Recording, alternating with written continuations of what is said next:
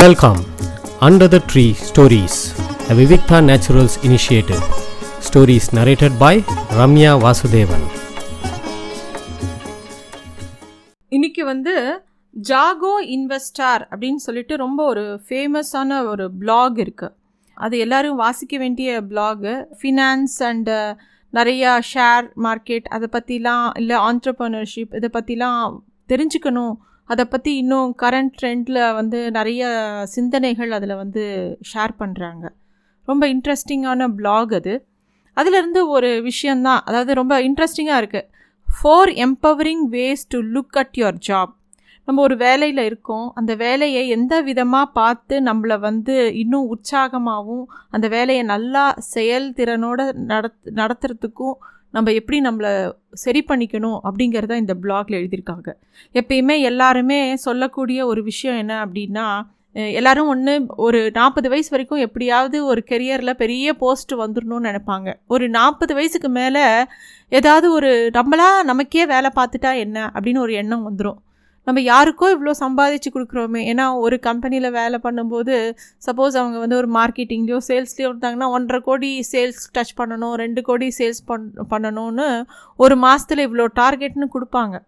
அதை பண்ணும்போது அதை இவங்க செயல்திறனோடு பண்ணி காமிக்கும்போது, அடாடா ஒரு கம்பெனிக்கு இவ்வளோ சம்பாதிச்சு கொடுக்குறோமே, நம்மளே நமக்காகவே ஒரு கம்பெனி வச்சு இவ்வளோத்தையும் சம்பாதிச்சா எவ்வளோ நல்லாயிருக்கும் அப்படிங்கிற ஒரு எண்ணம் ஒரு மிடில் ஏஜில் எல்லாருக்குமே ஒரு சேஞ்ச் தேவைப்படும். அந்த மாதிரி சமயத்தில் வந்து அது ஒரு பெரிய தடுமாற்றம். ஏன்னா எல்லாருனாலையுமே ஒரு ஆந்திரப்பனராகவோ ஒரு பிஸ்னஸ் மைண்டாகவோ ஒரு வேலையை எடுத்து தானே உருவாக்கி பண்ண முடியாது. நம்ம நினைக்கிற அளவுக்கு அது சுலபம் கிடையாது. அதே ஒரு கம்பெனின்னு வரும்போது அந்த கம்பெனி வளர்ந்து இந்த நிலைமைக்கு வரத்துக்கு, நமக்கு இவ்வளோ சம்பளம் கொடுத்து வைக்கிறதுக்கு அவங்க எவ்வளோ பாடுபட்டாங்கன்னு நமக்கு தெரியாது.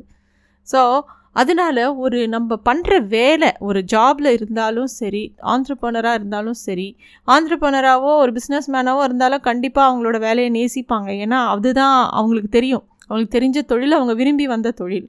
ஆனால் ஒரு வேலைக்கு போகிறது, ஒரு கம்பெனியில் ஒர்க் பண்ணுறதுங்கிறது வந்து சில சமயம் வந்து அங்கே இருக்கிற சூழ்நிலையை பொறுத்துது. நம்ம ஒரு ஜாப் எடுத்துகிட்டு இருப்போம், கரெக்டாக நிர்பந்தத்தில் எடுத்துகிட்டு இருக்கலாம், சம்பளத்துக்காக எடுத்துகிட்டு இருக்கலாம், இல்லை நம்ம நினச்ச மாதிரி வேலை ஜாயின் பண்ண அப்புறம் வேறு மாதிரி இருக்கலாம், இல்லை வேலை பிடிச்சிருக்கும் பாஸ் பிடிக்காமல் இருக்கும், இல்லை பாஸ் பிடிச்சிருக்கும் கூட ஒர்க் பண்ணுறவங்க பிடிக்காமல் இருக்கும். அது வந்து ஒரு பெரிய ஒரு சங்கடமான ஒரு நிலைமை. ஆனால் அந்த ஜாபையே நேசிக்க கற்றுன்ட்டோன்னா, நம்ம வே எந்த வேலையில் இருக்கோமோ அதை எந்த விதமாக பார்த்தோன்னா அந்த வேலையை நம்ம நேசிக்க ஆரம்பிப்போம். எப்படி ஒரு வேலையில் இருந்துட்டு அந்த வேலையிலேயே எந்த லெவலில் முன்னுக்கு வரலாம், அதுக்கு ஈஸியான வழிகள் எப்படி, அதுக்கு நம்ம மைண்ட் செட் எப்படி இருக்கணும் அப்படிங்கிறது தான் இந்த பிளாக். ஃபஸ்ட்டு என்ன சொல்கிறாங்க அப்படின்னா, ஜாபோ பிஸ்னஸோ நீ ஒரு சிஸ்டம் அப்படின்னு நினச்சிக்கோ. அதை நீ அதை வந்து இது பிஸ்னஸ்னும் நினைக்காத, இது வந்து ஒரு வேலை எங்கேயோ யார்கிட்டேயோ வேலை பார்க்குறோன்னு நினைக்காத. இது ஒரு சிஸ்டம், நீ ஒரு சிஸ்டத்துக்குள்ளே இருக்க அப்படின்னு நினச்சிக்கோ. நீ வந்து அதை பல விதமாக நீ பார்க்கலாம். ஏன்னா ஒவ்வொரு பிஸ்னஸ்லேயும் ஒவ்வொரு விதமான இன்புட் இருக்கும், ஒவ்வொரு விதமான அவுட்புட் அட்டா அட்டாச் பண்ணியிருக்கும். ஒரு எக்ஸாம்பிள் சொல்லணுன்னா, அவங்களோட ரிலேஷன்ஷிப் அந்த ஜாபில் எப்படி இருக்குது, அந்த ஜாப் உங்களுக்கு பிடிச்சிருக்கா, அதில் ஒரு பெரிய வளர்ச்சியை எதிர்பார்த்துட்ருக்கீங்களா, அந்த ஜாபில் வந்து நிறைய ப்ரமோஷன்ஸுக்கு வாய்ப்பு இருக்கா, இதெல்லாம் வந்து உங்களுக்கு பார்க்கும்போதோ வேலை பண்ணும்போதே தெரியும். ஆனால் அதையும் தாண்டி இந்த வேலை எத்தனையும் பேருக்கு உபயோகமாக இருக்குது, நான் இருக்கிற இடத்துல நான் எத்தனை விதமான நல்ல விஷயங்களை பண்ணுறேன், நான் சுற்றி இருக்கிற பீப்புளோட இருக்கக்கூடிய என்னோடய நட்போ உறவோ என் சக மனிதர்களோட எப்படி இருக்குது, அந்த மாதிரி ஒரு பர்ஸ்பெக்டிவில் ஆஸ் அன் இண்டிவிஜுவல் நீ ஒரு தனி மனிதனாக சுற்றி இருக்கிறவங்களோட எப்படி இருக்க, நீ இருக்கிற சிஸ்டம் எப்படி இருக்குது, உனக்கு பிடிக்காத வேலையே இருந்தால் கூட அந்த இடத்த எப்படி பிடித்தமாக மாற்றிக்கலாம் அப்படின்னு யோசிக்கலாம். அதே மாதிரி இப்போது முன்னாடி ஒரு வேலை இருக்குது, அது வந்து உனக்கு பிடிக்கிறதோ பிடிக்கலையோ அதில் இருக்கிற இன்ட்ரெஸ்டிங்கான ஒரு விஷயத்த நீ வந்து முதல்ல உத்து நோக்கு. ஏன்னா உனக்கு கூட வேலை பண்ணுறவங்க ஒழுங்காக உன் டீம் உனக்கு பிடிச்ச மாதிரி வேலை பண்ணாமல் இருக்கலாம், இல்லை உன் பாஸ் உனக்கு பிடிக்காமல் இருக்கலாம். ஆனால் அந்த வேலை நீ எந்த வேலையை பண்ணுறையோ, அது எந்த வேலையாக இருந்தாலும் அது வந்து உனக்குள்ளே இருக்கக்கூடிய ஒரு நல்ல டேலண்ட்டை வெளியில் கொண்டு வர மாதிரி பார்த்துக்கோ. ஏன்னா நீ வந்து ஒரு வேளை நல்ல எழுத்தாளராக இருக்க அப்படின்னு உனக்கு தெரியலாம், இல்லை உன்னால் வந்து ஒரு டீமை லீட் பண்ணக்கூடிய லீடர்ஷிப் குவாலிட்டி இருக்கலாம், இல்லை உனக்கு ஒருத்தருக்கு சொல்லி கொடுக்குற பாடம் சொல்லி கொடுக்குற திறமை இருக்கலாம், இல்லை ஒருத்தரை நல்லா எம்பவர் அதாவது ஒருத்தருக்கு நல்ல தன்னம்பிக்கை கொடுத்து அவங்கள வந்து கோச் பண்ணுற திறமை உனக்கு இருக்கலாம், எது வேணால் உனக்கு இருக்கலாம். அது வந்து அந்த வேலையில் அதில் எந்த குவாலிட்டியை நீ வந்து இன்னும் கூர்மையாக்கிக்க போகிற. இப்போ சப்போஸ் உனக்கு நல்லா எழுத வரும்னா ஆஃபீஸில் தேவையான எல்லா எழுத்து விதமான வேலைகளையும் நீயே எழு இழுத்து போட்டுன்னு செய்யலாம். உங்கள் ஆஃபீஸில் ஒரு கண்டென்ட் டெவலப் பண்ணணுமா, நீயே பண்ணலாம். நீ வந்து ஒரு கார்ப்பரேட் கம்யூனிகேஷனை இன்னும் நீயே ரொம்ப நல்லா பண்ணணும்னு நினைக்கிறியா, பண்ணலாம். அந்த மாதிரி அதாவது உன்னோட ஆர்கனைசேஷனுக்கு உன்னோட எழுத்துங்கிற திறமையினால் என்ன புதுசாக நீ பண்ண முடியும். நீ தனியாக போய் எழுத்தாளரெல்லாம் ஆகணும்னு நினைக்க வேண்டாம். உன்னோட எழுத்து திறமையை அந்த ஆர்கனைசேஷனுக்கு எத்தனை விதமாக பயன்படுத்தலான்னு யோசிக்கலாம். அதே வந்து நீ வந்து ஒரு நல்ல லீடர்ஷிப் குவாலிட்டி இருக்குது அப்படின்னா உனக்கு வந்து ஒரு பெரிய பிஸ்னஸ் ஆரம்பிக்க முடியும், ஒரு நூறு பேரை மேய்க்க முடியும். நான் வந்து அதை பண்ணிவிடுவேன், இதை பண்ணிவிடுவேன், எனக்கு அரசியலில் குதிக்கணும், என்னால் இந்த நாட்டுக்கு நல்லது செய்யணும் அப்படிலாம் யோசிக்கும்போது உங்கள் ஆஃபீஸ்லேயே ஒரு சிஎஸ்ஆர் கம்யூனிட்டி இருக்கலாம், அதை நீ லீட் பண்ணலாம், அங்கே சேவை பண்ணலாம், உன் ஆஃபீஸ் மூலமாக பண்ணலாம். இல்லை நீயே வந்து நிறைய ரெஸ்பான்சிபிலிட்டி எடுத்துக்க எடுத்துக்க ஆட்டோமேட்டிக்காக உன்னை லீடராக எல்லோரும் பார்ப்பாங்க. அதனால் ஆக ஓன்ட்ட இருக்கிற டேலண்ட்டை எப்படி அந்த ஆஃபீஸில் இன்னும் மேன்மைப்படுத்திக்கலாம். இதில் நிறைய நல்ல விஷயங்கள் இருக்குது. என்னென்னா ஒரு கம்பெனியில் வந்து நம்மளோட திறமைகளை பரிசோதித்து பார்க்கும்போது நமக்கு இன்னும் சுதந்திரம் நிறைய கிடைக்கும். அதை வந்து எவ்வளோ அழகாக பண்ணலாம் அப்படின்னு பார்க்கலாம். இப்போ அதுக்கு இன்னொரு எக்ஸாம்பிள் சொல்லணுன்னா, நீங்கள் சப்போஸ் ஒரு ஆர்கிடெக்டாக இருக்கீங்கன்னு வச்சுக்கோங்களேன். இந்த உலகத்துக்கு எத்தனை விதமான அழகழகான டிசைன்ஸ் உங்களால் கொடுக்க முடியும். அதாவது நீங்கள் ஒரு குறுகிய வட்டத்தை விட்டு பெரிய வட்டத்தில் வந்து யோசிக்கணும். எப்பயுமே நம்ம வந்து எனக்கு இவ்வளோ டேலண்ட் இருக்குது, ஆனால் நான் வந்து ஏதோ ஒரு வேலையில் இருக்கேன், நான் பண்ணுற சம்பாத்தியம் போகாது, எனக்கு இருக்கிற டேலண்ட்டுக்கு நான்லாம் எங்கேயோ இருக்கணும், எங்கேயா வெளியூரில் போய் செட்டில் ஆகிடணும், நிறையா சம்பாதிக்கணும் அப்படின்னு இல்லாமல் உன்னோட திறமை உன் ஆர்கனைசேஷனுக்கு எவ்வளோ யூஸ் ஆகும், உன் ஆர்கனைசேஷன் மூலமாக இந்த உலகத்துக்கு எவ்வளோ யூஸ் ஆகும்னு சொல்லி எல்லாத்தையுமே வந்து ஒரு பெரிய பெர்ஸ்பெக்டிவில் பார்க்க ஆரம்பித்தா நம்மளோட வளர்ச்சியும் அதை நோக்கியே இருக்கும். இந்த இயற்கையை அதை நோக்கி நான் உங்களுக்கு நல்ல விஷயங்களை நாங்கள் முன்னாடி கொண்டு வந்து கொடுக்கும். அதே மாதிரி ரொம்ப அழகான ஒரு கான்செப்ட் இந்த பிளாகில் சொல்கிறார், இன்ட்ராபர்னர் அப்படின்னு சொல்லிட்டு. நம்ம எல்லோரும் ஆன்ட்ரபர்னர் அப்படிங்கிறது தான் பார்த்துருக்கோம். இன்ட்ராபர்னர் அப்படிங்கிறது உனக்குள்ளேயே நீ வந்து ஒரு கம்பெனி மாதிரி உன்னை நினச்சிக்கிறது. அதாவது எல்லாருமே வந்து ஆன்ட்ரபர்னர் ஆகிறதுக்கு தான் பற்றி பேசுகிறாங்க இந்த காலத்தில். க்ரியேட்டிங் பெரிய கம்பெனிஸ், க்ரியேட்டிங் பெரிய பெரிய ஸ்டார்ட் அப்ஸு, புது புது ஐடியாஸை வந்து சொசைட்டிக்கு யூஸ்ஃபுல்லாக இருக்கக்கூடிய ஐடியாவை ஏதாவது ஒரு நீடு சொசைட்டியில் இருந்தால் அதை சாட்டிஸ்ஃபை பண்ணுற மாதிரி ஒரு சர்வீஸ் கொடுக்க சர்வீஸோ ப்ராடக்டோ கொடுக்கறது தான் ஒரு ஆன்ட்ரபர்னர்னு சொல்கிறோம்.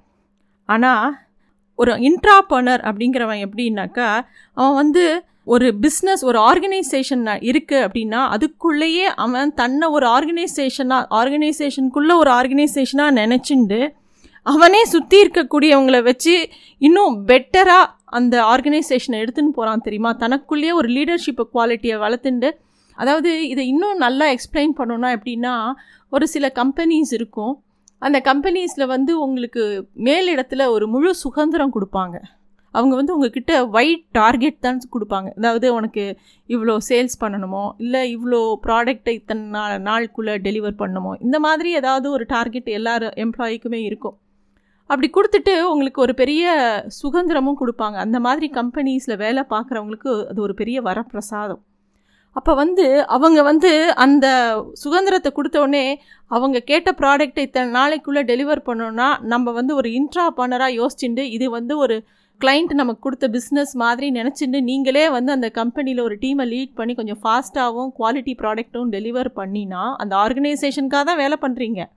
அதையே ஆனால் வந்து உங்கள் ரெஸ்பான்சிபிலிட்டியாக எடுத்து பண்ணுறது தான் இன்ட்ராபர்னர் அப்படிங்கிறாங்க. ஒரு ஆர்கனைசேஷனுக்குள்ளேயே ஒரு குட்டி ஆர்கனைசேஷனாக நம்மளை நினச்சி ஒர்க் பண்ணுறது, அந்த ஆட்டிடியூடை வளர்த்துட்டோன்னா கண்டிப்பாக அது வந்து பெரிய சக்ஸஸ் தரும்.